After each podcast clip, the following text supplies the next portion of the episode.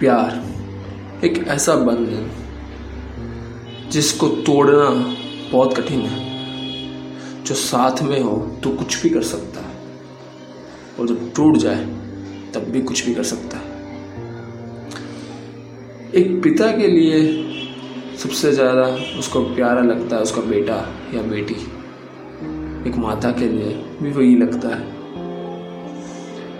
एक भाई के लिए उसकी बहन प्यारी है। एक बच्चे के लिए उसके माँ बाप प्यारे हैं। इनको लिंक रखने वाला खाली ये जो वर्ड है, प्यार, आज एक स्टोरी उसकी है। ये स्टोरी किसी और की नहीं है, ये स्टोरी कहीं से उठाई हुई नहीं है। ये स्टोरी स्वयं मेरी खुद की है, प्यार के प्रति। तो स्टोरी की शुरुआत होती है सन 2012 जब मैं नया नया शहर के अंदर आया था। उस समय मैं लगभग, आप समझ सकते हो मैं सीनियर के में था। उस समय मैं जानता नहीं था कि प्यार नाम का शब्द होता क्या है। एक्चुअली में देखा जाए, प्यार होता क्या है, मेरे को वो भी नहीं पता था। But something I felt in my heart for someone कुछ ऐसा लगता था मुझे किसी के प्रति एज बहुत छोटी थी मेरी, मैं कह भी नहीं सकता कि भाई ये सब होता क्या है, क्योंकि ठीक है बट कुछ लगता था। उस समय मैं किसी और स्कूल में था। बाद में सीनियर के जी से मैं बाहर निकल गया, पर वो प्यार भी बाद में खो गया और इतना मैं कुछ याद भी नहीं आया उस समय मेरे को पहला बार एहसास हुआ किसी और के प्रति, किसी एक्सटर्नल के प्रति प्यार। बाद में आया एक नया दौर। थर्ड में, मैं ना फ़र्स्ट सेकंड थर्ड क्लियर की मैंने। उसमें भी कभी किसी से कुछ हुआ नहीं।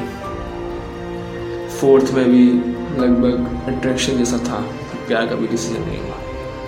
फिफ्थ में भी नहीं हुआ सिक्स में भी नहीं हुआ seventh the day which really changed my life till today एक ऐसा दिन, जिस दिन मैंने एक लड़की को देखा। एक्चुअली में देखा जाए वो मेरे स्टॉप में नहीं थी, वो किसी और के स्टॉप में खड़ी थी और मैं उस समय बस में सबसे आगे वाली सीट पर बैठा था। उसने स्कूल की ड्रेस नहीं पहनी थी एक्चुअली में नया एडमिशन था तो उसने कोई और ड्रेस पहनी थी। मेरे को नहीं पता कि वो हमारे पास में आएगी। मैं तो उसको देखता रह गया।